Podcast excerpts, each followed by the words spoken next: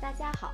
欢迎收听自由生产，我是静静。我是圆圆。今天我们接着聊生活中的玄学。上一期我们都谈了一下自己从小到大的玄学体验嘛。东维尔也就说到说，哎，玄学作为一种学，应该是有自己一套的那个理论体系的。怪力乱神的东西呢，我们就不在讨论范围内啊。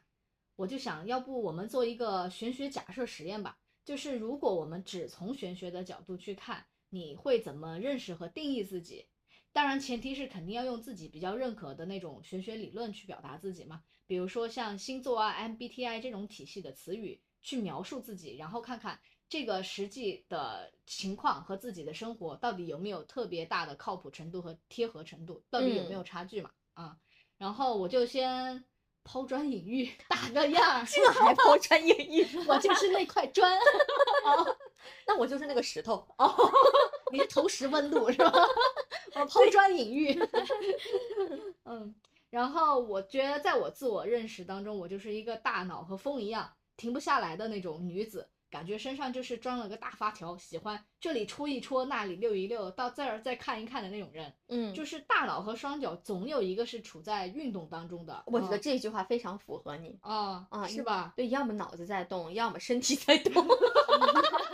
停不下 来。啊。我妈都说你怎么就不歇会儿？你下完班了还这搞搞那戳那戳戳的，你要干 啥啊？就是精力很充沛，但是我觉得这是误解。嗯我是精力不充沛的情况下，我也喜欢这逛逛那瞅瞅。嗯、哦，嗯，当然这个是我在做星座和 MBTI 测试之前对自己最直观的认识嘛。不过这次呢，多亏东维尔同学的启发，我就嗯认真看了一下星座， 嗯 然后重新做了一下 MBTI 的测试，然后我就发现，哎，就是我过去人生当中很多行为，似乎可以在这种新的世界观和话语体系当中会得到很好的解释。你觉得准吗？啊，我觉得很准的 啊，甚至他们还有一些重合度。我就啊举个例子哈，比如说、嗯我从小到大就是没有在一个地方待太久过，活动半径也比较大，还属于那种跳跃型的。就我嗯高中的时候就已经离开家就去省城，嗯大学又到了北京，研生研究生又去了山东，期间还去了以色列念书。哇，啊，就是嗯世哪界各地，对，就是跳来跳去，就是嗯哪怕我工作回到北京，然后又进了国企，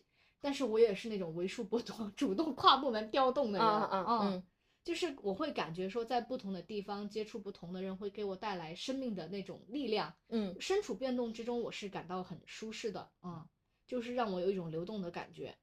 如果总的来说，我就会觉得，呃，时刻变化和离家闯荡，就是我前半生最生动的这种写照了。你你你想想，这种描述还蛮符合我我的星座的啊、因为变动就是对于风象星座的双子座来说，就是生性使然啊。嗯，而且最神奇的地方，我去这些地方，我真的从来没有提前规划过。啊风一样的女子，啊，就是都是在很很多都是那种偶然的情况下，从外界获取了一部分的信息，捕捉到这些东西之后，顺其自然，自然而然的就发生了。嗯，我觉得这可能也和双子底层的那种不太习惯规矩和做计划是有深度的这种契合的。嗯后来最逗的是，因为有人给我看过八字，哦嗯，说我命里有驿马，就是一对马是什么？奔波的感觉，就是对对，哦，就是他说对我的命运比较有重大的影响嘛，嗯哦说我这种人呢，就是离家远，一生就是在路上，不适合在西南地区发展。嗯，我事业发展最合适的就是往东，然后再往北的这种地那方。不就是北？京吗？只要不是东北就可以， 就是东部偏北的地方。嗯然后我就会觉得，哎，这真的是一种不谋而而合，哎， 啊，啊，这嗯就是在我做完这一系列选择之后，我才知道有这个东西之后，哎，居然驱使着你啊一股对神秘的力量。 有一个编剧的金手指，快，圆圆，你去这儿，你去那儿，你去那儿戳一 戳啊。然后还有一个点就是双子座就是反应比较灵敏，喜欢交际和沟通嘛。然后嗯我做了 MBTI 呢，我是 E ENTPA 这这种，嗯呃，这叫啥？它有一个名字叫辩手 Debater 啊，对 debater。然后嗯优势就是思维敏捷，然后热衷头脑风暴。嗯当然，你非说我是杠精，我看到那个 debater，哎，杠精， 哪有？这绝对是我对我的误解。嗯，然后做完之后，我就会发现说，哎，双子座跟那个 MBTI 做完的这个 E ENTP。A 就是辩手有很多的相关处嘛，你比如说嗯他俩的共同关键词有好奇心重、风趣幽默，不喜欢被束缚，头脑灵嗯活且表达欲旺盛。其实这种大多数的关键词都在指向说我是一个思头脑思维主导的人。嗯，当然他俩的劣势也是很明显的，就是我耐不住性子。你啊觉得你是吗？是的，哦就是三分钟热度，还嗯属于那种狗窝里藏不住干粮那种。啥意？思啊？这句话？你们不知道什么叫狗窝窝里藏藏不住住干粮粮吗？就是没耐心吗？不知道，不是不是，啥就都是往外搂，啊，对对对，但但是我也能保守秘密，但是有点什么，就是我自己得了个什么奖状啊，嗯哦有点好事儿就对感觉对，往我外就显摆对，就往外显摆还挂脸，然后就是 嘛，哦，那你挂脸是真的，对对 对，直还到那现种在都挂。对默默的嘚瑟一下的那种。 哦，是。嗯，啊，所以双子座和 E ENTP 确实是挺符合你的，嗯，而且双子座本身就是风象星座，代表变动嘛。而且 E 嗯 ENTP 它是非常有自己想法的一种人格类型，嗯就是从这个看到，其实每一个人格类型都有自己的核心使命和动机。嗯，就比如圆圆的这种 E ENTP，就是好动的感觉，就会像一个永远不停歇的少年一样。然后他嗯们对于头脑风暴有偏好，也喜欢不被约束的交流想法，就是他们骨子里是一个对什么都很好奇的小朋友。然后 E ENTP 的动机，如果从他们认知世界的方式来说，我觉得可以总结成就是通过一种比较精确的思维，然后去探索较大的进步空间，寻找更多的可能性。就对是对说对，我是有这种感觉的。嗯就我是插他一们句啊，我确实是有这种感觉，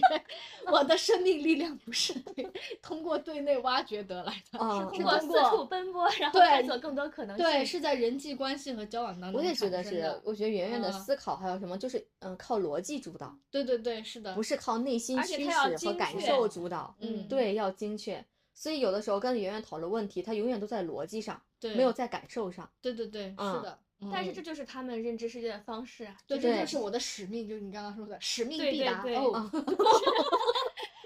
哎，其实刚才圆圆说的有一点非常同意，嗯就是我也发现 MBTI 跟星座好像会有一些神奇的联动了。我自己是双鱼座，然后人格类型是 INFP，嗯然后讨论 MBTI 人格类型有很多切入点，大家去做测试和分析，可能就是想认识自我，或者讨论一下怎么跟别人相处，或者有有也有人是天生就对这种人的特质很感兴趣。那我也从一个人的核心动机，或者说比较终极的目标的角度去解读一下我这个组合。嗯，来呀嗯来呀， INFP 的核心动机就是结合 I- INFP 的认知方式，我觉得是就是通过一种想象的方式来不断认识并且活出真实的自己。就是说，认识自己这个问题对于 INFP 来说是非常重要的，可能对于其他人来说不是什么特别的事，但是对小的 INFP 们来说呢， 什么叫小 莫名的就想叫他们小 N，可以？那你就叫 吧。你因就为他叫们非还常蛮可弱爱小嗯的还蛮可爱的那。弱小，你觉得你们是弱小之吗？我们是弱小呀，我们就是很对呀难融我入社多会弱小啊，我们很爱被欺负呀。很爱还是很容易？啊，很容易被欺负。 你能欺负得了他？他可能是因为是 A 吧，他差点拍死我。 然 后，嗯，然后我们日常的生活中会，就是莫名的围绕这个问题产生很多困惑，生活中的困难好像也会很奇怪的就转化成自我的这种问题了。嗯，嗯，其实每个人都可能都需要认识自我，但是不会有谁会像 INFP 一样需要很重视这个问题，并且一段时间内要将这个关于自我的思考深度绑定贯穿在生活中。有一个观点说是未经审视的人生是不值得过的。那如果对于 INFP 来说，那就是没有探索过自我的 INFP 注定是一只废柴。这个嗯总结很精妙。我觉得挺对的。 嗯，本 INFP A 也觉得好对呀、啊啊认证。嗯嗯， 然后对于现在这个阶段我来说，INFP 人格中有一个让我很不喜欢的一点就是主观，就是看待一切事情都是从主观出发。然后 I 是内倾，主要就是受内心想法的驱动，而会忽略外界的条件。N 偏好直觉，也就是说没有使用感官，生活在当下，然后直接去获取一些线索。F 是喜好用情感去做决定，就是基于个人的价值观而忽略了思考。P 是感知型的，而非判断型的，这种会让 P 的人没有什么计划性，所以当遇到我们自己的视角无法理解的事情或者动机时，就会很难接受。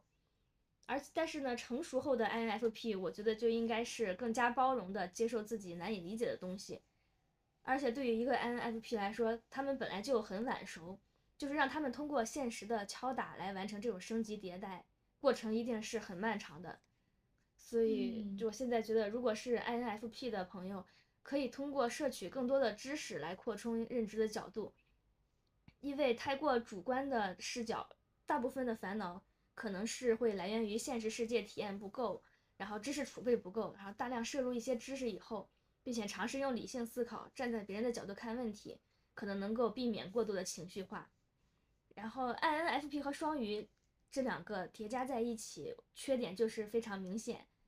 就是极度感性，然后还缺乏逻辑。如果状态好的时候呢，就会很神勇，你你讲讲你神勇的故事，啊你有特别神勇的时候啊吗？就是感觉就像那种双向情感障碍中的那种巅峰时期，就觉得自己感觉哦都挺好的自己对自己也很认可，感觉自己就这种吧，我感觉， 哦因为都在幻想中，幻想中那肯定很容易达到高潮啊。然后哎，那你对自己认可的时候多吗？还行吧，就是感觉从小到大都挺认可的，除了近几嗯年， 就是在无知的时候就是很无畏。那你会有内耗的感觉吗？还没有， 嗯没有啊，那时候我现在想起来，觉得自己以前为什么能那么那么简单，快还乐那么快乐？ 那个快乐有那么廉价， 还那么快乐。嗯，现在想想，那根本不是廉价，那就是珍贵。哦，哦是也是一种对珍贵呀了，也是很好的嗯嗯回忆。然后状态不好的时候，就是可能会非常随心所欲，情绪变化超快。应该嗯说这两个词一起出现，双鱼和 INFP，就会给人感觉是情绪不稳定的代言人。嗯，嗯，不过我但觉你得们双鱼不露脸，你知道吗？情啊绪是变的化，双鱼可是就是非常就是说最后一个星座嘛，什么十二嗯星座中一，嗯，它会就是吸收所有星座的优点和缺 点，嗯，然后也你是非你常会有吸神星秘大感法的是吧？ 对对对对， 它也嗯不会太过外显。 嗯，因为我是情绪一变化，我会挂脸，然后还会嘴、嘴碎，就叨叨。 然后那双鱼波澜不惊啊，面上真的是，嗯双鱼是有一种就是但海是王星掌管的，可但很神是秘你的不。觉得双鱼嗯它本来就给人弱弱，然后这种感觉吗？那可能是就表无面论发示生弱什么样吧的事情，就是弱弱的感 觉。可爱小 INFP 一样弱小。 嗯，不过我觉得就是讨论这些玄学的出发点，肯定是为了让自己意识到问题，然后从里面去提取一些对真实生活有帮助的东西。那嗯既然缺点非常的匹配，他们这个组合优点叠加会不会有奇效呢？我身边就没有这种特别成功的案例，只能推理一下极致情况下的双鱼 INFP 组合。嗯嗯，双鱼的能量就是一种很混沌的能量，没有逻辑。然后一条鱼在天堂，一条鱼在地狱，地狱里有天堂，天堂里也有地狱。那 INFP 的内耗也是体现在现实与想象的对峙中，然后想象力嗯在云端，但是你生活在现实中。所以这种组合想要发挥出优势，一个关键的词就是灵性。而且由于各种各样的原因，弱小的 INFP 会很容易丢失掉自己的一些灵性和坚持的东西。尤其是在生活在不适宜的环境中，或者没有机会找到自己想要做的事情的时候，因为这些东西灵性啊，或者是就是很难以形容的这些东西，在大多数的日常生活里是并没有什么用处的。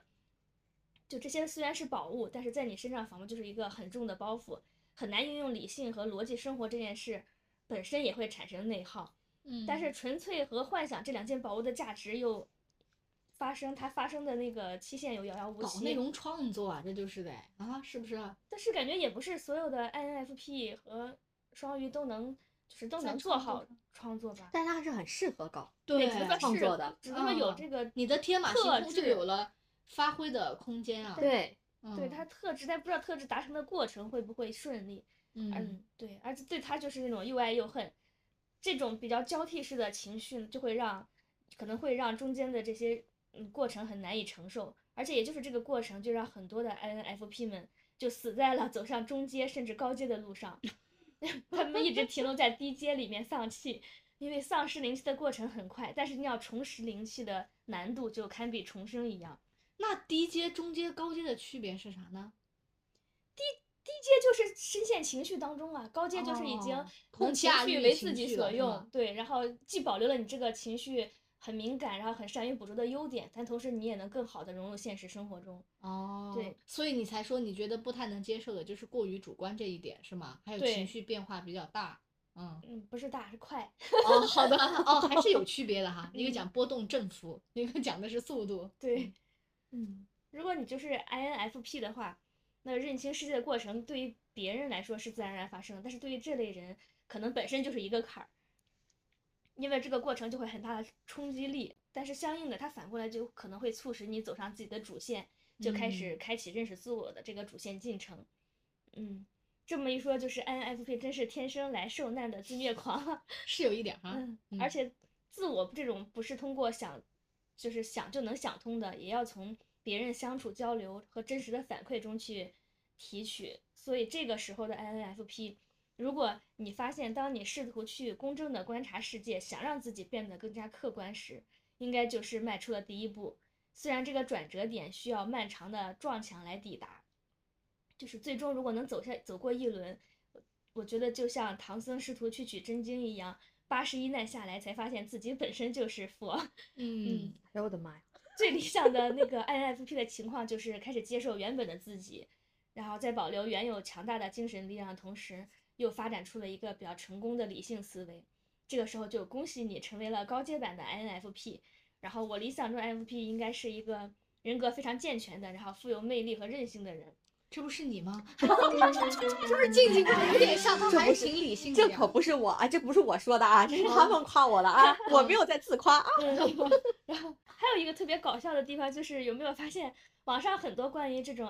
MBTI 的话题和探讨，INFP 人格出现的特别的多。，对呀、就连我查自己的 E ENTP 查都是 你们。这个就很说明问题啊，就是看见就走不动路，这些测试模型和工具，就嗯是与我们这种 INFP 的使命，就是认识自己是嗯高度重合的。任何与 INFP 相关的这个话题，对于 INFP 人来说就是一种诱捕器。你知道吗？上又钓上一只弱小 的 I，对对，我们看见就是点进来。这个也就侧面导致做这个 MBTI 内容的人总是要优先优先选择 INFP，因为他知道嗯他做完，他们就会点进来看。嗯因为刚刚听东美尔去聊他的 INFP 嘛，啊，我感觉啊，因为我也是 INFP，嗯，但是我感觉我跟他的 INFP 还是有一点不一样的，是啊，挺啊不一样的吧？是不是？圆圆，你是不是觉得就啊是目测就不一样？目测感觉你俩是两种人，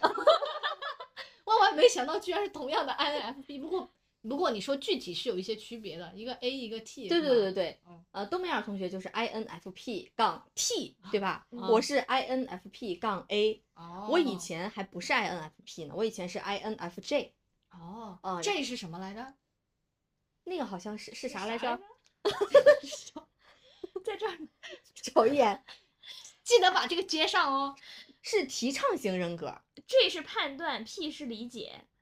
判就断是和你理如何应嗯对外部世界，有的是你是靠理解，有的是判断，这是什么意思来着哦？后来我变成理解了，对不对？由对判断变成理解了。对，哦，嗯，就不然但后他的人格型也不一样，啊，好像 INFP 是偏完美主义的，就哲学向的那种人、i n f j 就是提倡型，啊，然后有点偏纯粹的，就很很理想主义，然后有偏有点偏艺术的那种哦，感觉，啊、好的，还是不太一样的。嗯嗯，因为嗯，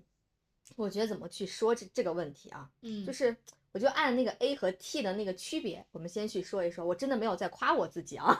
虽然我测出的是，但是我从来没有测出是 INFPT 过，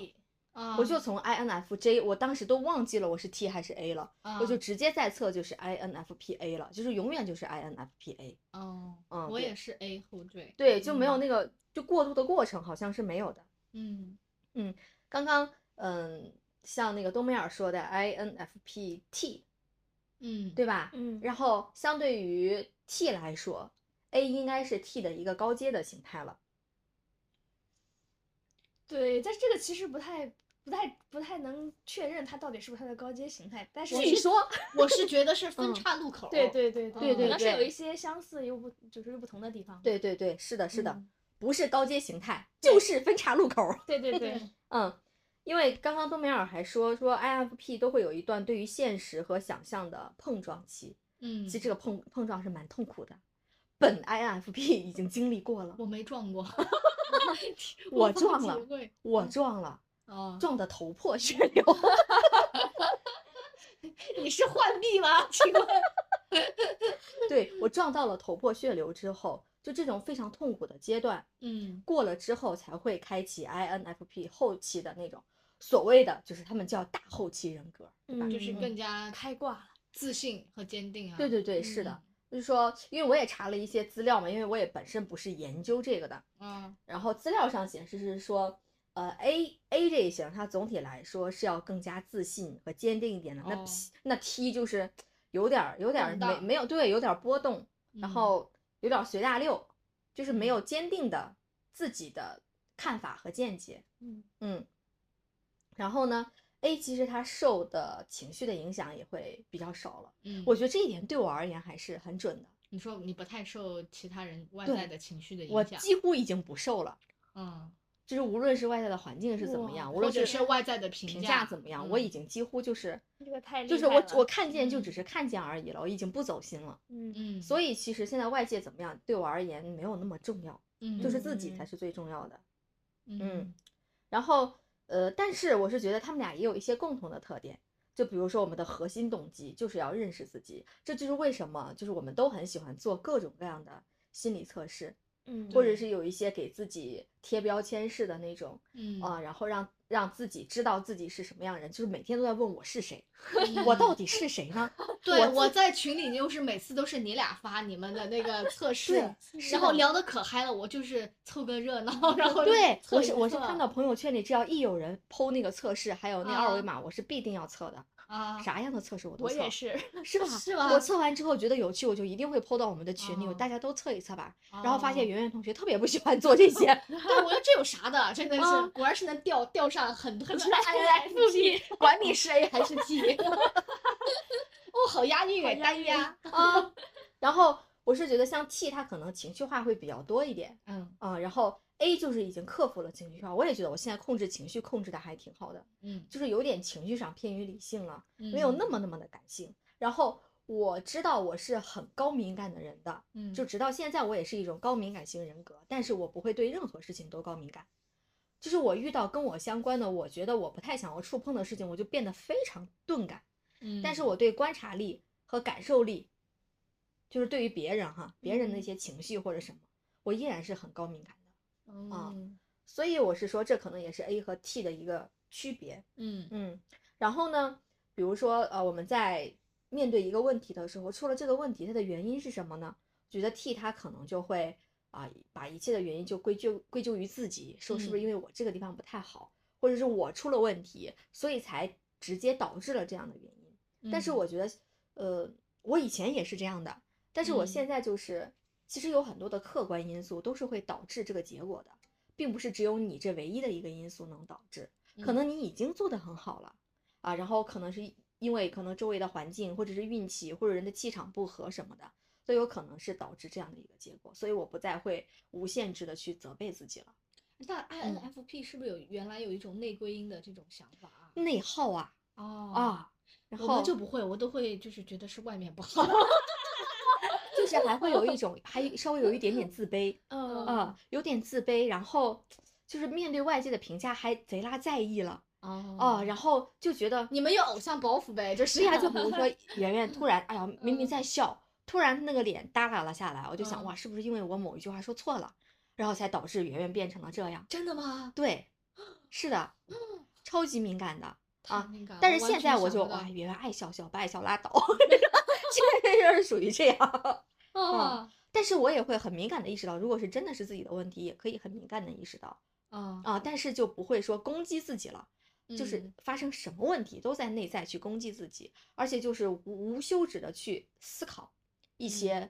嗯自己完不成的任务，或者是自己达不到的一些成就啊，以嗯及自己还无法解决的问题。嗯呃，然后我想做这个，我犹豫到底要不要做，分析个一二三四五六七八，一直到一百。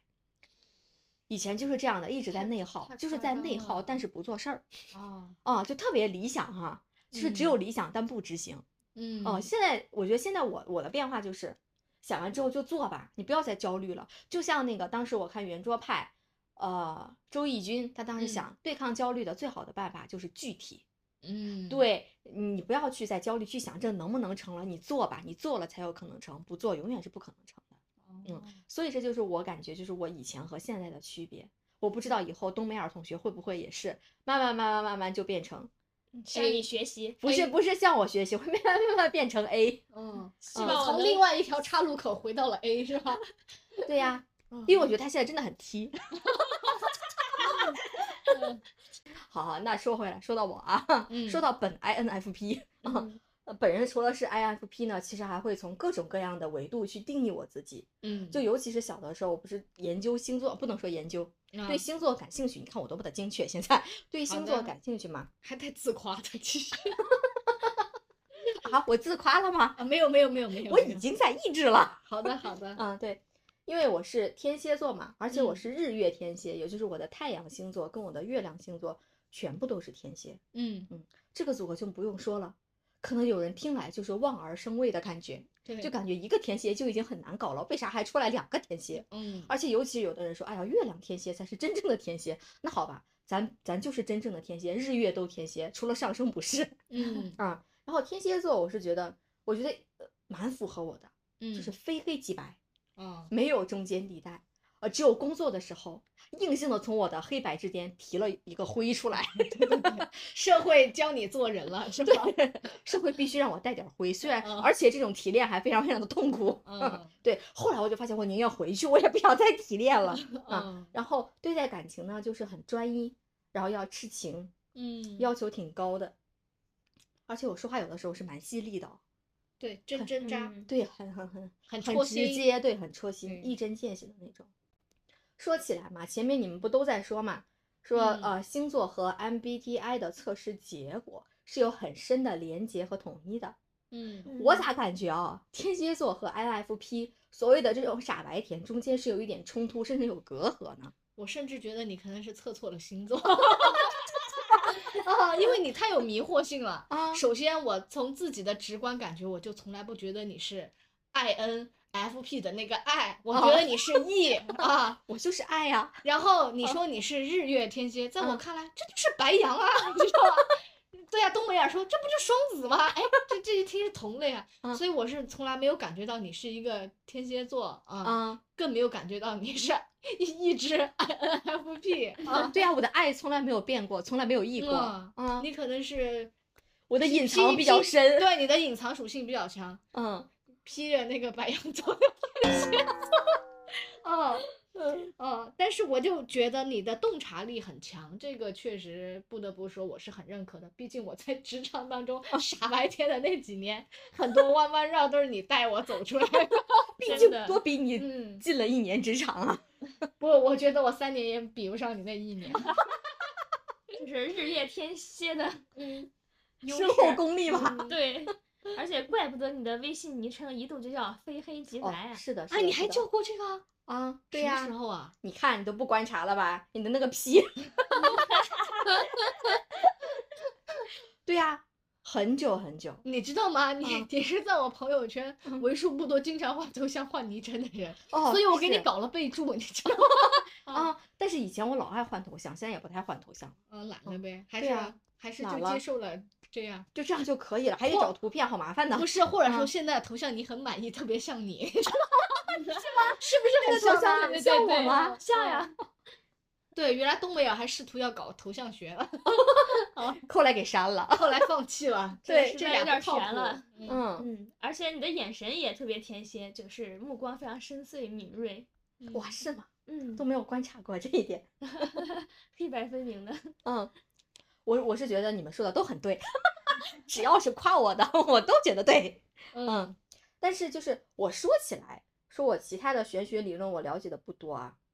但是其实星座我真的还蛮感兴趣的，嗯因为关于星座我还特意的就为了这次节目还查了查资料啊。你说这个，我突然想起一件事情，你说那个钦天监啊， 《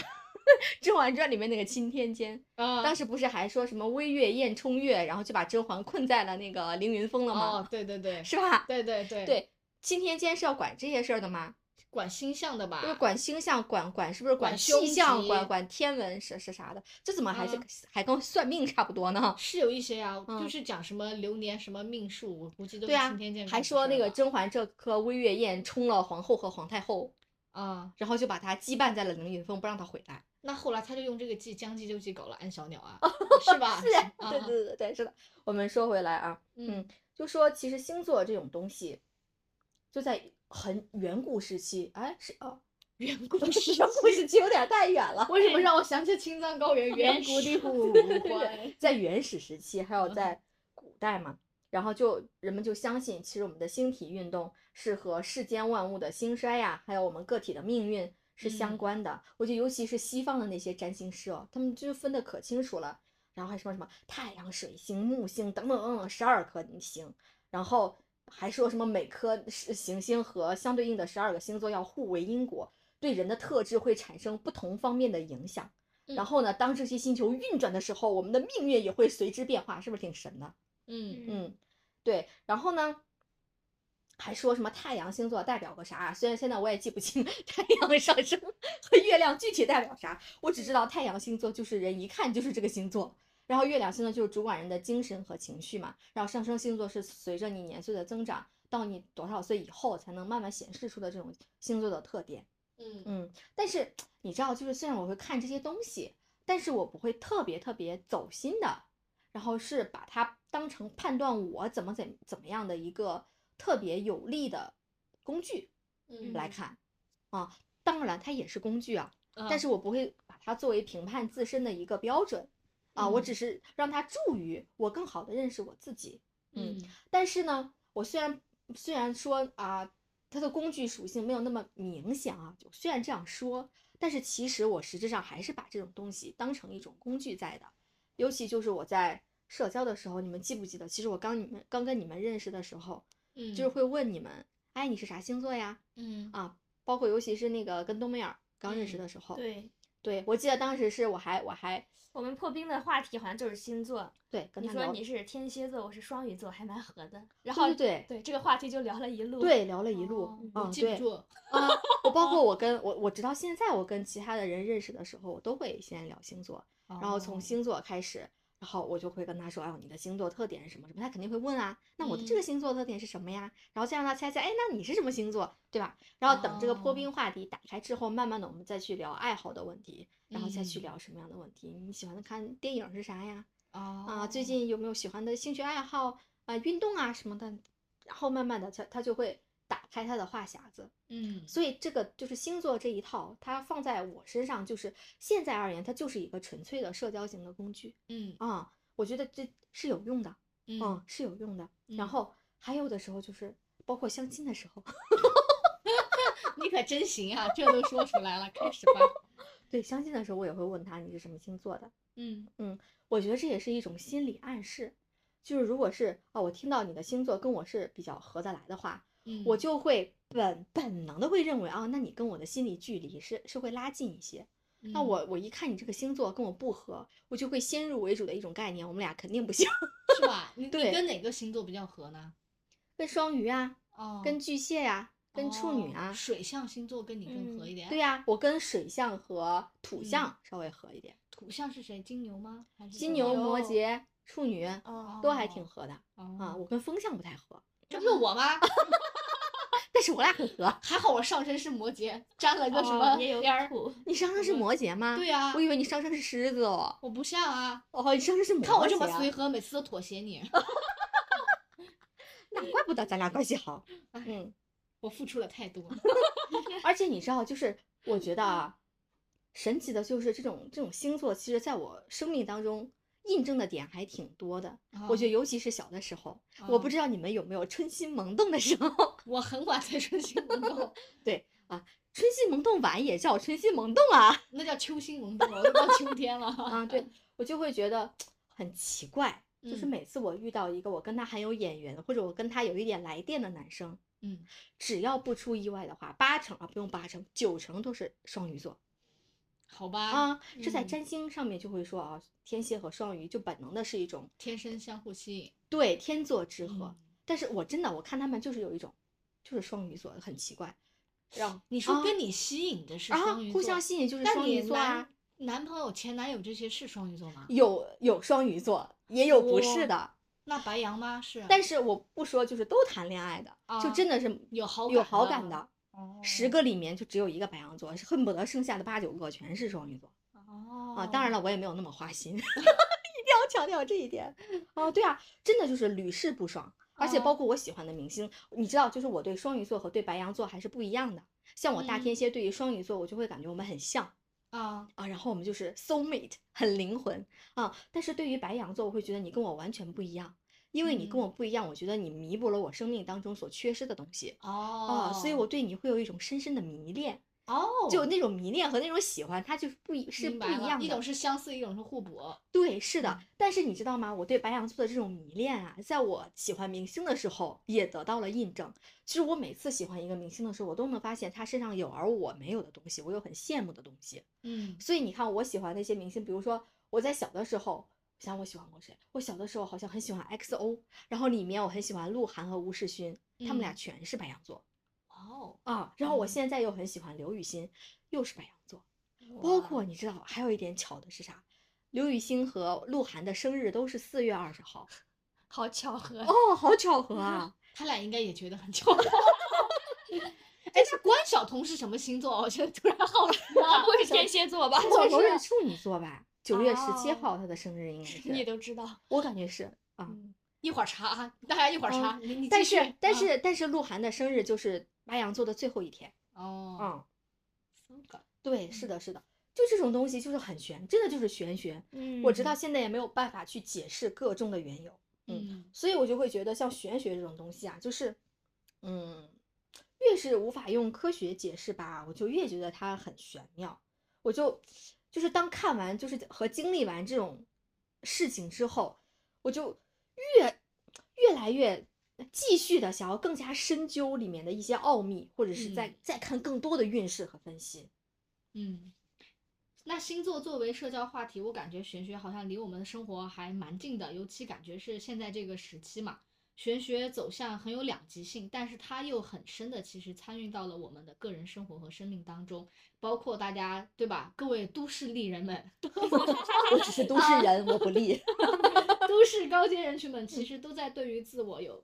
不断的这种反省和追求，也形成了包括以冥想啊、正念啊、瑜伽为中心的一类的现代玄学的探索。呃，我觉得玄学对于一些苦难的人群，它来说也是一味很慰藉的良药吧。它嗯可能有的时候就是会成为一种自我拯救的工具和活下去的希望。呃，所以说呢，我会觉得说玄学的意义是很多元的，尤其今天咱讨论的就是一种综合了个人体验的和理解的这种泛玄学。呃，对于一部分的现实生活，会有一些信则有，不信则不灵的这种帮助嘛。嗯啊，那你们觉得玄学在当今的生活它有什么意义吗？或者说它本身是否有意义啊？我个人哈，嗯是一直觉得自己是一个从来不迷信玄学的人，嗯，但是呢，生活当中我还是会做出一些莫名其妙的事情来。你就是口嫌体直嘛， 嘴上说的我不信我不信，实际上每次最发链接都是你。 是的，我就总是做那些莫名其妙的事情，我也不知道是什么在驱使我去做的，啊呃鬼使神差 就做了。了。我我是觉得只有这些事情做了，才会让我能感到安心。嗯我觉得，而且就更有趣的是，嗯，我真的是在活得不顺的时候，或者是想要寻求安心的时候，我才会去做这样的事情才。把你的工具包打开是吧？对、呀、做这个的原因就是我要寻求心理上的稳定。哦，啊、嗯对，这个就是它最大的一个功用。你看我多么势利的一个人，要么它就是我的社交工具，要么就是寻求内心的安 定，不然我就不沾这些。嗯，哦，，对，还有一个就是认识自己，这个就是我永恒的一个使命感觉。哦，这嗯就是你刚刚那个冬梅尔说的 INFP P 的那个对使使命哈。对对对，是的，是的，嗯，因为我感觉在现代社会，人们太多的时候就非常非常焦虑了。嗯，比如说，我们会对明天要发生什么呀，然后啊、呃我现在发生一些事儿，这个事儿的结果是什么呀？就比如说最近高考嗯，分数是什么呀？跟你有毛关系 啊？我就担心了。跟别人有关系，那哦些人肯定会焦虑嘛。对对，因为对我，觉得我人生中第一次焦虑就是在等我高考成绩的时候，但你高考前可不焦虑啊，我感觉对，高考前不焦嗯在这虑，唱歌呢还。对，等高考成绩的时候还有报志愿，那是我人生当中最先失眠的两天，哦，就是那两天。哦，包括我们对未来有什么样的期待，那未来能不能像我们期待？我未来会不会坠落？ 从从从现在的这样一个水平之上，会不会更差？嗯，我觉得可能我们对于这些都没太有信心，然嗯后我们也很怕，哎呀，未来的结果跟我们想象的是不是会不一样？嗯所以呢，当这些事情都还悬而未定的时候，宁愿通过像一些呃塔罗占卜啊，然后看星座运势的方式去求得哪怕一丝丝的心理安慰。嗯尤其是在我们对一件事情的结果，我们既渴望，然后又没有办法马上获得，我们又对这件事模棱两可的时候就，忐忑的说，嗯，哦对嗯啊对对对对对对对对，然后我们就会采取一些玄学的方式。嗯我觉得我印象最深刻的离玄学最近的时候，就是我当年毕业找工作的时候，太神道了，嗯，因为要参加很多个面试嘛，然后每一次。在面试的前一天晚上，它不是像有一些星座的大号会有说第二天的运势嘛？我每天晚哦上是必看的， Oh my god，啊，但是他讲的没有那么详细啊冬梅儿你看吗？我不看，因为你只看面相是吧？对，啊，然后包括第二天的时候，他会我会在那个网页上再去找今日运势查询，因为他嗯还会告诉你说今天你的幸运颜色是什么，千万不嗯要怎么样。我就一定会按照他说的做 的，我觉得感觉你在看当代皇帝，今日宜嫁娶， 对对 对，宜出行，对对对，是的。然后呢，你知道，就有的时候我看说，哎呦，比如说今天嗯、呃适合穿棕色的东西，啊然后我想妈呀，我就没有带棕色的衣服呀，啊，围巾，围巾上面有一小方块儿是棕色的，我也一定要把那个围巾给戴上。 我那个时候就是属于这样的人，因为我就觉得这个小方块儿可以助我一臂之力，让我马到成功。 对，然后呢，后来不知道什么时候开始测塔罗，我知道现在都测，就是免费的那种啊，啊免费的大众化的塔罗。嗯，那我做塔罗永远就是只有两种，一种就是找工作的时候，你看我多么在意我的事业，对，然后就是和上面说的一样，会测近期的事业运呐、还有就是面试完，然后不是有那种测啊、你心里想的这件事情是 yes 还是 no，然嗯后我就会测一测这种。其实我觉得这两种方法都是让自己减少焦虑嗯，啊，然后寻求心理的片刻的安稳的作用。我就是嗯说，，哪怕这个结果是不好的，那我也嗯接受了，因为嗯我是觉得。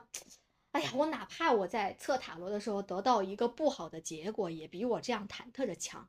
嗯，因为为那样太难受了，悬而未决的感觉，我真的是不想再尝试了，嗯不是不是不想再不想再承体受了，会对，不嗯想再承受了，嗯，对。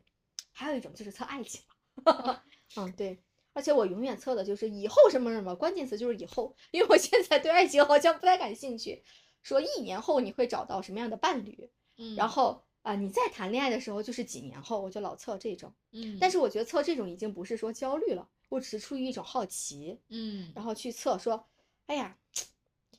我看看我未来的老公到底是啥样的呢？嗯啊，然后测的这个老公不好，不是我喜欢的啊，这个测的不 准，他跟我连结不深， 然后就在再换个工具色是吗？ 对是的是的，然后就会把这个结果忘记，然后再去找一个连结深的再测一测，你这个也太太发挥主观能动性了 点儿吧？就是这么倔强，对坏结果视而不见，对好结果坦然接受。 我觉得刚刚听静静说完这些，其实你是承认，就是现在这些玄学是对你来说是有帮助的，对对吧？工嗯具型的帮助，然后让你精神上呢达到了一种安抚的作用，对啊还可以给你解压、缓解焦虑，还可以让你去瞅一眼未来的先生长什么样， 不合适还能咱再让你换一挑个。 哦，你刚刚讲星座嘛，我嗯现在 是对你现在冥想 是双鱼座，明天就是 巨蟹座了，是后吧？天嗯是沙发座。我其实自己是对于冥想和正念有一些体会的，嗯呃，接触到这些东西也真的是因为工作压压力的缘故。啊嗯，我是工作了一段时间我之怎么后，感觉每个人工作压力都这么大呢？对啊，这都怪 工作压力就是就是驱使着咱们从就是不同的玄学理论直接跳来跳 去。因为我们有一个变来共变同 去的的上司。 我这个玄学永远就是与工作相关，嗯包括最神道的是雍和宫也是去求事业。所以我们今天聊的不是玄学与生活，就是玄学和工作， 让我们的性性格变化。对啊，我我是感觉工作一段时间之后嘛，你我就会感觉周遭有压力在不断的吞噬我，而且大半年的时间我真的是在焦虑和失眠当中度过的。我就感觉我那个能量条啊，咔咔咔往 下掉，是的啊感受能快乐的能力也在下降。最明显的感受就是，我原来睡一觉，第二天其实就能量满满，头脑也是清醒的，嗯工作一早上也丝毫不受影响。嗯，现在不行了， 现在咋的了？睡完一觉之后，隔两分钟发现，咦，电量已经开始又接着往下掉，就跟那个手机用久了一样，你知道吗？电永远充不满，就是充电两小时，使用五分 钟。原来是充电五分钟能用俩小时 了啊、然后 CPU 不太好了，各种机能也下降嘛，我就会很容易感受到疲惫，然后注意力也很难集中。嗯就是在这种情况下，我哦就开始接触到了正念冥想。后来呢，又听了一些心理学的课程嘛，就是对于身心灵，我是有了一些新的认识的。我知道在现有科学体系下，大家注重的是头脑的思维过程，崇尚理性嘛，包括我们学校的整个教育也基本上都是注重你这个理性思维的过程啊，嗯。但是呢，这种心灵的存在就长期处于一种被否定的状态，而我们自己的身体呢，也慢慢的降格为就是一个纯粹的物质机器了。嗯也就是说，我们其实长期的处在一个身心灵相互割裂的状态。但是在佛教当中呢，它其实崇尚的就是身心灵合一嘛。而正念这个概念，最初它确实就是来源于佛教的这种禅修，强调的就是我们要有目的、有意识的关注当下，对一切不加任何的判断和分析，就只是单纯的去觉察和觉知。后来正念它是有被科学所啊、呃接受的，嗯，就是是因为那个麻省理工大学的卡巴金教授嘛，他对那些呃患有身身体重疾的这些人，包括癌症啊等等这些人，他就把正念带进去了，就让他们说能不能看能不能通过正念对他们的这种病痛有所缓解，就慢慢开发成和设计这种具有系统性的正念减压疗法，就是现在有专业的名称就是 MBSR 疗法。后来他持持续续的不断的都在做这个事儿，差不多三十多年嘛。就是正念减压疗法也慢慢就是从学术的边缘就嗯走到了学术主流当中来了。嗯在世界上呢，现在也有很上千个这种正念减压的培训机构，而且最牛的是，正念减压的这种疗法后来也出现了一些分支学科，包括有正念认知疗法 （MBCT），还有正念行为疗法 （DBT），就是在心理学当中应用的也很广泛。嗯我因为我在听播客的时候，也看到有心理学家也会在讲他们是怎么把正念的这种方法应用到实际的这种心理治疗案例当中的。就他会对，呃，他有我记得有一个问题特别深刻，就是说他什么样的人更适合用正念疗法嘛？有一个说他原来是不加选择的，就是谁来，哎，我都给你 试一试，看看正念对你有没有效。 所以这个疗法也啊是不嗯是对所有人都行的但方法？它其实可能对每个人都有益处，但是效嗯果的明显程度会更具有针对性的，是那种充满焦虑的人，嗯哦，，会很它理不是治解疗抑郁的，更多是治疗焦虑。呃，认吧知疗法当中对于抑郁也有作用，就是焦虑、哦抑郁这些人都群有会很适合啊嗯。我在自己接触正念之后呢，我也开始意识到，其实身体比我们想象中的要更加神奇、更加直接，甚至它比我们的头脑更要接近事情的真相。就是心理学家武志红老师写过一本小册子，叫《身体知道答案》，他就是通过这个催眠课程，慢慢打开了他对身体的认知和身体的敏感度。最牛的是，后来他就能通过身体去直接感受他来访者的那种情绪了。嗯，啊，这个也这么太神奇真原的、来了。啊真的。然后他觉得他是能跟来访者真正的产生深度连接，能够同频共振的。我就举个例子，他在书中讲到有一个人吧，就是好像是女企业家，还是很就是事业很有成的那种。但是她每次之前都会遇到生活当中有重大决策，都会来找武志红聊天儿。但是嗯武志红最开始做呃心理学家，一般都是用头脑给他提主意，后来在他接触到催眠这个之后，那个女企业家又来找他，但是他这次决定要打开身体去听他去说。结果呢，那个女企业家刚刚在坐在凳子下，跟没他，嗯，没跟他说几句话吧，他就感到一种非常深沉的疲惫，就在他全身就能体验到了。而且他就把这个感受跟那个女企业家说了，那个女企业家也有这种感受，嗯。打开身体是怎么个打开法呢？它其实就是通过你后续正念有一部分的那种身体扫描训练，包括你嗯的觉察呼吸的这种训练，会让你慢慢的感受到你身体或者当当下那个的感受，嗯。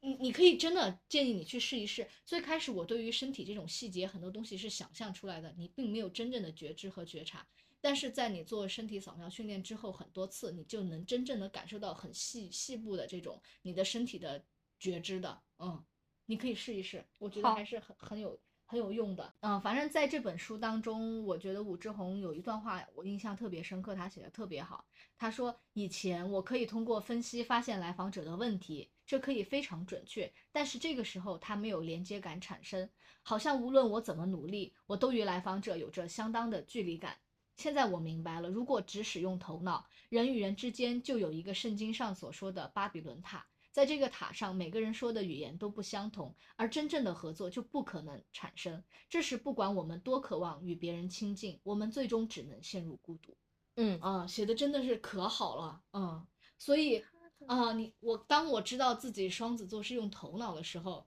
我曾经一度引以为傲， 但是我发现我开发了身体的之后，哦 嗯我我觉得可以尝试用另外一个东西去感受和觉觉知当下的这种世界，嗯，我刚刚不是也讲了那个觉察呼吸训练和身体扫描训练嘛，嗯，我觉得对我来说是有一定的疗愈效果的。嗯，我去年不是跟跟你跟你说过，就是耳鸣嘛，还有哦耳对闷的对那个对情况还都是没有法点戴严耳重。机，对，嗯我就听旁边人的声音，就是有一种厚厚的屏障，就隔在那个声音和我的耳朵中间。哦啊哦，我也有过这种感觉，是吗？我时对间持续的还长有三周，那个时候我好小的就有这种感觉了是吗？！啊，初中的时啊候，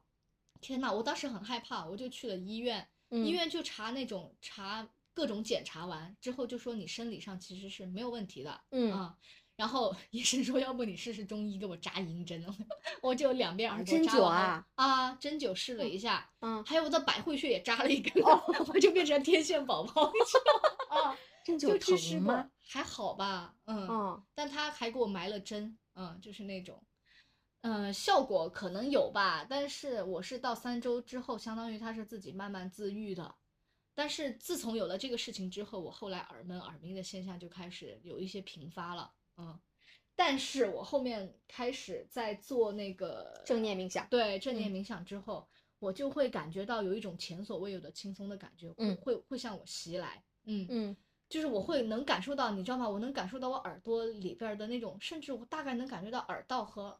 鼓膜的那种。你你你能 get 吗？就是，嗯然后我甚至后来能用肌肉或啊者我的意识去控制洞里边儿的东 西。哇，那啊你太牛了，我就是做不到，啊我就是控制是做我不能到的，控制里我边只耳能道感受，但是我不能控制。后后来好像是我可以，嗯但是做完这些东西之后，那种轻松的感觉就袭来，我就感觉哎，头皮一层一层就放松下来了。嗯我原来我一直觉得我我的耳朵是竖起来的那种，啊就警觉的，一直在非常紧张的，就是有一个天线吊着，就是要接收周围的信号。做完这个之后，哦 我的天线就收起来了，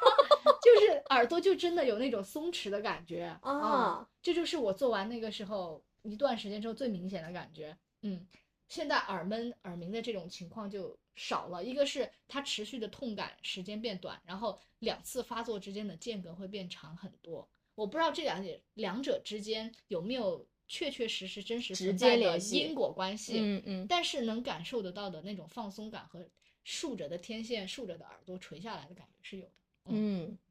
哇，刚刚圆圆说的这个玄学理论，在她生活中确实参与的非常深啊，这不是玄学嗯理论，是比较科学的一种啊嗯，冥想，冥想冥正想念。正念，嗯，所以就是我觉得现在是玄学理论对于一部分来说，可能只是就是是生活的话题，而且参嗯与度很高。也有一部分人就是也把这种命理上的这种玄学会当做职业的生活，嗯，也就是说把玄学会当成一门生意生意。嗯，我你们花过钱吗？因为这些，你花过花是？我花过对，东我北也亚肯花定过，啊，啊你是花过啥？你紫花过薇斗啥数， 天呐，看来这还真的是一门生意。只有我没有你没有花过过，你我太没有抠花，了，真 是。我没有连花连你过的塔罗刚刚都说我要做免费免的，费大的众免版费的大众塔罗。都只做心理测 试。 嗯，然后我我我姐姐目前就是她在做道士，她现在是、啊啥叫道士啊？就是道教的一一一些往下面的一些组织，然后她是里面的参与到里面吧，我也不知所道以她他具是体有做宗什教么信的，仰人士 呗。我不知道她到底信不信仰，但就她是那在个做带这着个你工去作啊泰国的那个姐姐吗？对，她什一神么感改教了，我不， 他以前确实是信佛的，可是他不知嗯道为然什后么变现成在了做了道士士。对， 然后崂山道士还是崂山道士没事，他们的工作反正都是一致的嘛，都是帮嗯助有需要的人去除痛苦，这个倒是一嗯致。嗯，嗯，然后我也看过一些他们那时候用户群里的聊天，就有一种特别强烈的印象，就是特感觉特别像在看故事会，就哦，每句话都好像是编出来的那种惨。我就问他，他们真的有这么惨吗？他说：“嗯对呀，是的，一般找到我们的都是没办法的那种。你是 INFP 吗？”我说：“是啊，那你咋能问出来是真的这么惨吗？这句话呢？调停者，因为他会觉得在，因为我就是觉得那个惨可能是精神上，或者是就是每个人都有自己的那种惨的地方，但是他们那种就是生活里边儿发生的事情太多了，都是现实的，也很惨感。觉对啊像余是华真的的活惨着了，对就对真对，的惨，嗯，那种好像已经不能再用精神去理解，就感觉有点小了都。就是生活当中的苦难，对对对他已经嗯来不及再去反映那些东西了。嗯，嗯，然后有一其中就像有家人去世，然后走不出来的，也有负嗯债几百万的那种，还有就是那些农村地区生活着的什么，嗯，老公去世，然后也不知道怎么生活的那些人，嗯，他们说的话也都是特别朴素，就像是八点档电视剧里那种特别泡沫的、没有营养的那些喧闹，就是我怎么会这样啊，真是活不下去了。他们也说不出哦来自己到底是哪儿活不下去，就是觉得命好苦。 嗯，我嗯觉得有的时候真正的难就是对吧？他用只语能言是用形容不出来的，就是不足为外人道也。对，嗯你要嗯说说什么都觉得好像不太对，就是就是苦，嗯，嗯。然后如果就是他这个程度，就是让一个生活正常的人去听，可能会觉得理解不了，会觉得有点儿无聊。嗯，嗯，我就又问我姐说：“那你怎么看他们做你们做的这些事事儿呢？”然后你们也不能真的改变什么吧？我觉得是不能，因为你不可能帮人家说把几百万的债还了，或者是让人起死复生，嗯，这些都做不到。然后他就说，他们的这个这个要做的就是普通人只看结果，但是他们会追求本质的因，就是可能嗯让如果告诉他们一个为什么这些事情会发生，这个本身他们就会心情会变得好一些，就是也不会太走极端，就看嗯到他们变好，走出困境，就还是很幸福的一件事。嗯，嗯，但是具体他们是怎么解决这些无解的问题的，就是那些原因到底是怎么陈述的，我还是不太了解。嗯， 嗯，所以就是这种，我就觉得这种关于命运啊，还有灵性这种玄学的描述，可能是因人而异的。如果你一路顺遂的时候还有好运气，而且已经生活在美好的生活中了，这些这些内容就是大可不必的看。就算有时候看到也会觉得不知所云、故作高深，然后或者是太过鸡汤化。但是如果你对人生有一些无法解答的困惑，或者说曾经有过很刻骨铭心的痛苦的时候，我觉得这个时候人好像就处于一种开悟的极致状态，你就会没有差别的对待发生在身上的事。这个时候感官也会变得格外敏感，就有很多的感悟，就是无法用语言解释和表达的时候，玄学体系那种包容可能才能显现出来。嗯，嗯，然后面相学是教人识人的，它它的理论体系里面也有很重要并且很核心的一句话，就是相不独论。比如说耳朵形状残缺、耳骨反凸这些，可能就是因为小时候没有处于一种非常安全的环境里长大，导致个性比较急躁、多愁善感、没有安全感。但是相不独论的原则就是说，这种耳小而薄的人，也许就会呃更敏感，然后更有一颗七窍玲珑心。他可以选择就是在生活中敏感痛苦，也可以选择将这种特质转化成一种感受力，去体验别人没有体会到的细节，甚至耳朵这个这个部位也是回色，这甚至耳朵这个部位也是会随着境遇和自己内心的变化而发生变化的。一个人年轻的时候可能急躁、玻璃心，然后经过自己起心动念的意志的控制，还有一些经历的机缘，他们仍然有很大的改善空间。就随着年龄增长，这个耳形可能会越来越完善。就这种面向理论的背后，仔细分析是在一定程度上既考虑了现实环境对人的影响，同时也没有否认人的主观能动性。所以，我觉得这套理论的基础也是带着一种悲悯的意味，就是每个人嗯都有变好的机会，但是前提是善待自己。就会我就会发现，玄学所倡导的尽头，其实也不过就是一些经过验证的，然后非常普世的追求，比如说追求爱与和平呀，用干净的正能量生活啊，这些等等。整体来说，就是我对我姐他们这种专门队伍，然后专门组织去解决问题这种手段是很怀疑的。就是在我看来，这更多可能就是一种有正能量，然后一种高级的心理安慰。但是由于由于它带有生意的性质，我也不便评价，就是仅代表自己的看法。嗯，但是但是我还是对一些目前科学解释不了的事情也是抱有敬畏之心的。嗯，我觉得用一句话来形容这个看相、算命等等命理行为很适合，就是姜太公钓鱼，愿者上钩。钓上一只小 NFP，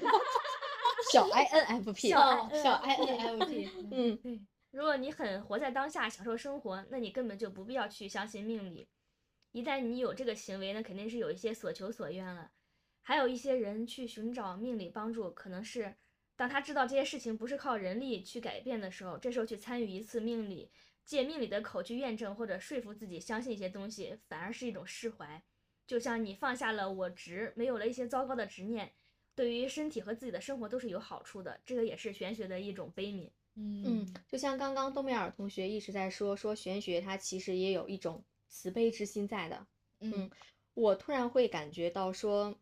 玄学这个东西，它作为一种信仰的话，其实也是有一种它可以自洽的那种逻辑在的。嗯因为人他在很脆弱的环境中，或者在很破碎的啊、心理上去生存的时候，我觉得他可能是没有那种更加多余的力量能够支撑着自己去突破或者是拯救自我的。嗯这个时候，他们可能会选择玄学这种工具来帮助他进行自我救赎。那这个时候，玄学他就用啊、比较快，然后在那些人看来就很有可行性的方式，去带给他力量，然后让他慢慢走出痛苦，进行了真正的自我救赎。嗯因为我本身对于玄学的兴趣其实是不大的，当然了，在我前面所有的发言当中，大家可能也都发现了，嗯，其实我就是个混儿。在这期 的在这期的你节也目发当现中了， 那必然，对我我对我有深刻的自我认知。 嗯，你像我，我关注星座和 MBTI 这些东西，其实更多的只是出于我对于自身的探究，或者是对心理学的一些偏好。那相对于嗯你们所说的这种玄学来说，其实我对心理学是更加感兴趣的。嗯，但是你说到自我救赎这一个点，我是觉得玄学和心理学它确实在某种程度上能够达成一种共识的。嗯呃，心理学它是用一种呃科学的方法，然后去解析我们啊、呃、人类的心理，或者啊、疏通我们人类在进行一在经历一些痛苦的时候，我们应该要怎么做，然后就是能够让我们认识到自我是什么样子，嗯，然后帮助我们去抵抗一些疾病，或者是是呃让我们在某一些环境的基础之上，是到底是离开这个环境，还是我们改变自己去适应这种环境？嗯，我觉得这也是一种让自己更加好的一种方式啊。嗯那呃，相对于心理学这种科学的方式来说，玄学，嗯，你看这个玄学，它其实看似它是很粗暴的，你没有办法用正儿八经的科学去解释这种问题的。嗯但是我觉得它有一个好处，啊，但是这也不是啊，这只是我认为的好处啊，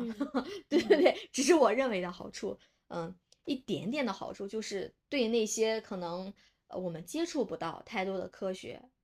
嗯啊，或者是没有机会，然后去认识到我们很庞大的或者很有逻辑的这种科学理论，对于这些人而言，我觉得呃，玄学可能给他们带来了一种呃生命的力量，或者是更加存活下去的一种希望吧。嗯，刚刚提到的悲悯、慈悲也是正念提倡的一个核心的概念嗯，我就觉得这个确实是就是玄善学待自己，嗯，而且还有是善待别人的这善待种别人啊，对，都有的。我觉正得念可以通过改善变待自自己，己善待别人，我觉得它其实是一种生活态度吧。哦嗯，更是。呃，今天我们聊了很多关于玄学的东西嘛，也聊了聊自己的玄学体验。嗯既然说到了玄学，不如我们再聊一聊这个玄学之中玄之又玄的那些东东。啊嗯嗯，接下来就是彩蛋时间啦，我们来聊一聊玄学当中那些只可意会而不可言传的东西，就是从古至今，玄学也是各类创作题材当中不可缺少的一部分。它启发了很多人的想象力，也可以被当做一种工具参与到了文学啊、诗歌呀、等各类文艺作品啊等等这种创作当中嘛。嗯，那我有一个问题啊，就是想问问冬梅尔，你觉得在玄学与创作相结合的这个领域，你有没有什么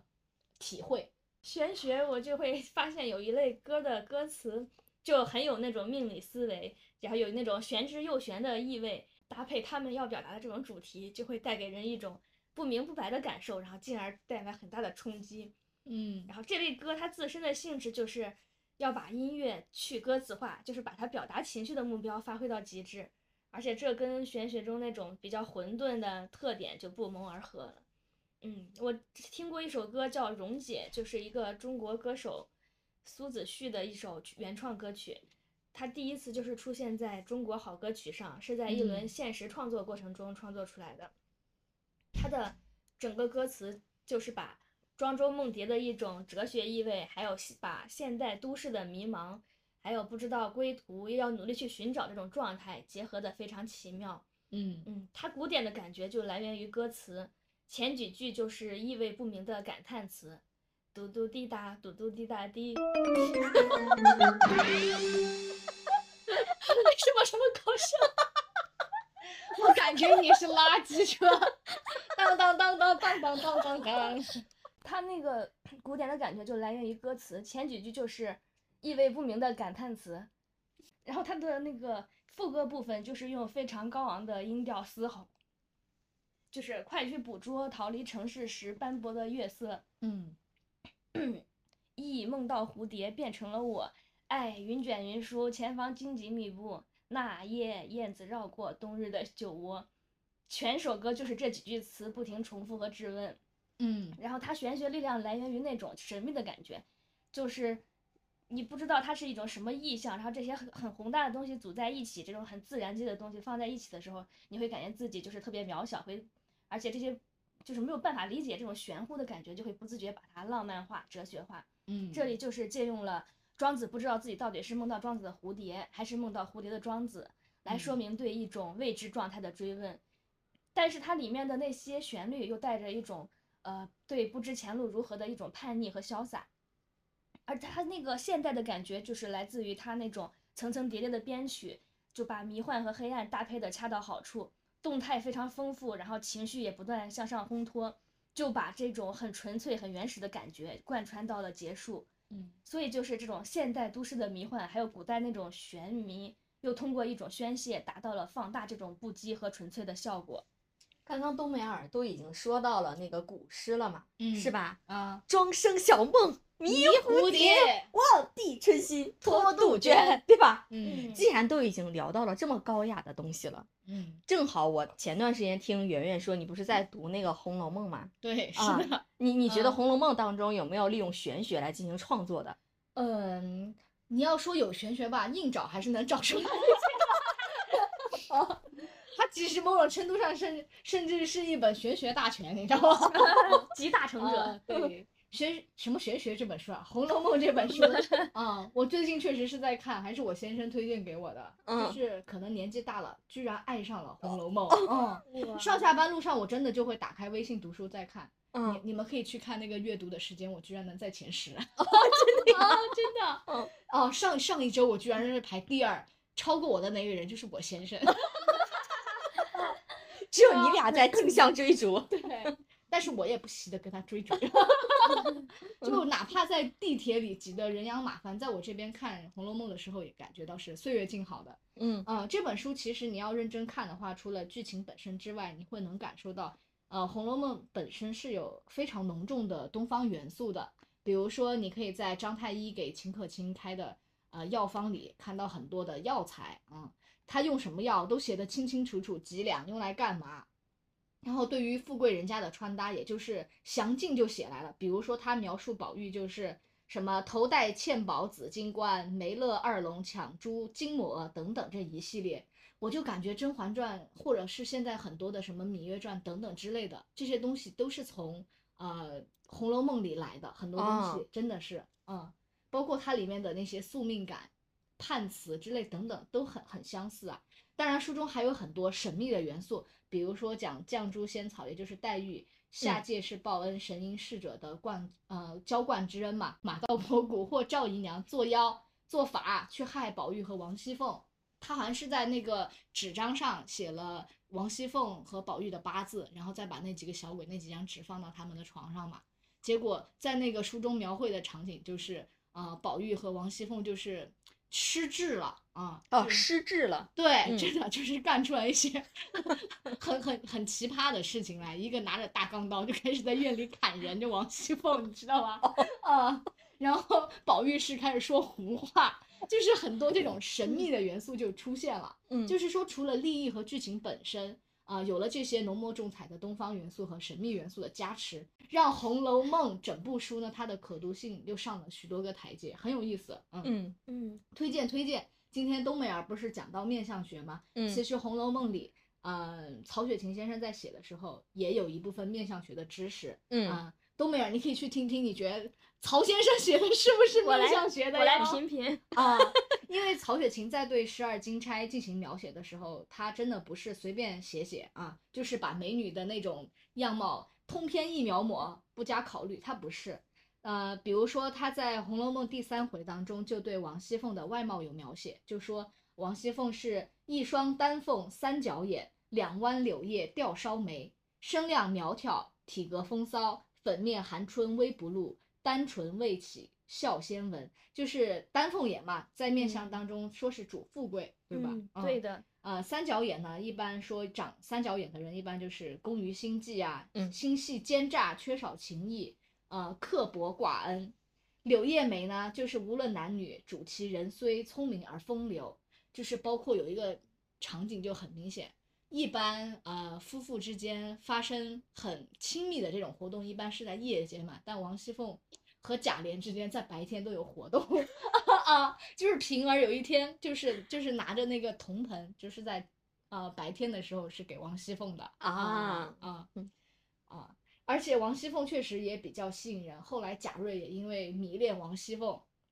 就是害了相思病。但是他前面又讲他工于心心计什么呃刻薄寡恩，所以说王熙凤自己身上还背着几条人命啊、呃贾瑞其实也是，嗯。嗯就嗯很逗，就是讲他怎么搞贾瑞的这一段，什么屎盆子扣扣在他的头上，就是真的当屎尿往往贾瑞身嗯上，哦，真的呀，啊啊，因为贾瑞对嗯他心有觊觎之心嘛，啊，嗯然后想约他就是晚上夜会啊，啊第一次就是把他关在了走廊走廊里，他是先是同意说要跟贾瑞约会去了。然后贾瑞傻呵呵的就去了，等了一晚上，发现两边那个楼道窗户就是什么连门都锁上了，他就在寒风中就冻了一晚上。哇，那他真是个啊实诚小伙儿啊，对啊，然后啊第二，他就想去问王熙凤到底咋回事儿，王熙凤给他糊弄过去了，说我们再约。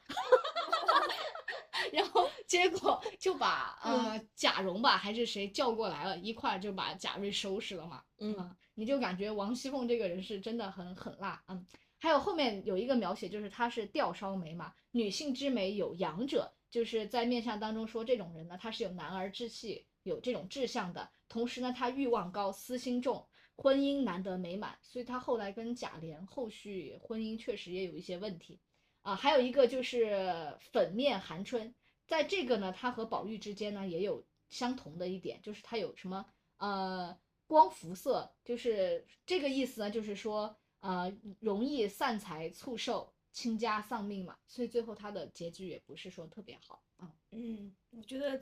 曹雪芹确实是太厉害了，嗯他就仅从五官中那个眼睛和眉毛就这么细致的分类和观察。嗯，不过这确确实是丹凤眼是很高规格的一种眼型，是如吧果符合丹嗯凤眼的话，那必定是眼型如刀裁过一样锋利，细嗯长又上扬，就代表着观察力敏锐，然后又乐观积极，而且在外在的观感上就很有气质，贵气与魅力都有，那肯定是眼睛中的王者级别了。嗯眼睛中的王者，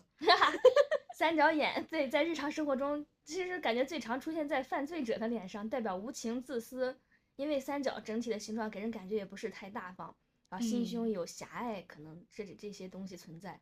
嗯我觉得他最牛的是，不光写出了这些形状，还把粉面含春这个这种点给点破了，就是会融合他们自己的命运，因为嗯这个已经不是面向中行的范畴了，直接就上升到一种神韵的维度。嗯，粉面含春直接体现的就是一种浮不落地的感觉，然后那种满面浮光就会让整个人艺术本身存在一种浪荡的心理，然后一举一动都会受到起心动念的影响，最后走到中年破败的结果也不是没有可能。嗯，这一期节目呢，我们说了很多的像命理啊、玄学这样的事情，嗯 感觉听得我脑子像浆糊一样，你知道吗？哪有？哎我是听了可通透了，越听越清 楚。我就感觉本来我的脑容量就不够，听完之后我更晕乎了。嗯其实我们做这期节目的原因，并不是说为了宣传这些没有定论的神秘呀、玄学这一类哈。嗯当然了，我们也不是为了猎奇，而是我是觉得在我们当下的生活里，以及我们的生活现状，尤其是像已经过了大半儿的二零二二年，其实挺难的啊。嗯对于一些对人来说，嗯是的，包括现在经济形势、找工作什么的，其实都不是很容易的一件事情啊。然后又发生了一些啊、可以登上社会议题的一些事情，嗯，很多人的生活比之前变得可能要更加难一点，嗯。那命理玄学的思维呢，它其实是一种很好的借鉴的思路。它的它的思路是啥？就是说我们要活在当下嗯嗯对，啊、我们能改变的呢就改变一下，不能改变的呢就把它当做命去相信吧。啊，这个事情做啊，那这就是命吧， 我就嗯先我就先浅浅的认一认，然后以后可以再努力嘛，对吧？嗯，就是不要不要太跟自己较劲儿。，对，不要太跟自己过不去嗯啊。至少要保证身心健康。对，身嗯心健康是最重要的事嗯情，我觉得嗯，嗯，对，你说人吧，力量很大，他也挺大的。那你说人力量渺小，其实也是挺渺小的，对吧？嗯但是我们虽然渺小，还是要有人类生存下去的这种智慧啊，对不对对啊？那我们就用这种渺小的智慧生存，其实也是说不定也是一件乐事，对吧？嗯，那感谢收听这一期的自由生产啊，也是嗯感谢我们的常驻嘉宾冬梅尔同学，咚嗯咚咚咚。 对谢谢。那希望我们在二嗯零二二年啊，就是还有一半的时间哈，对大家都要有觉察的，继续健康的生活，对吧？嗯健康才是最主要的。是的，对，不要把身体给搞垮了，心理嗯上我们也要健健康康的，对要开心，对要积极向上。妈呀，你这洗脑可真牛！那这一期的节目到这里呢，就嗯完全结束啦。嗯我们下一期再见吧，下期再见。拜拜。拜拜拜拜。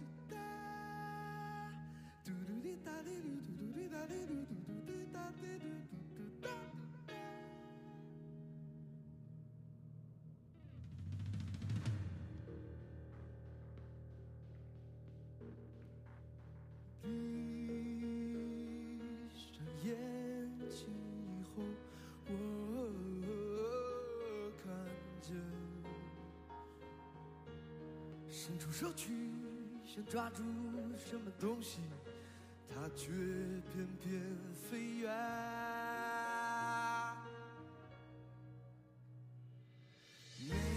没说出口的话都在心间，为何不从现在开始，我们没有从前？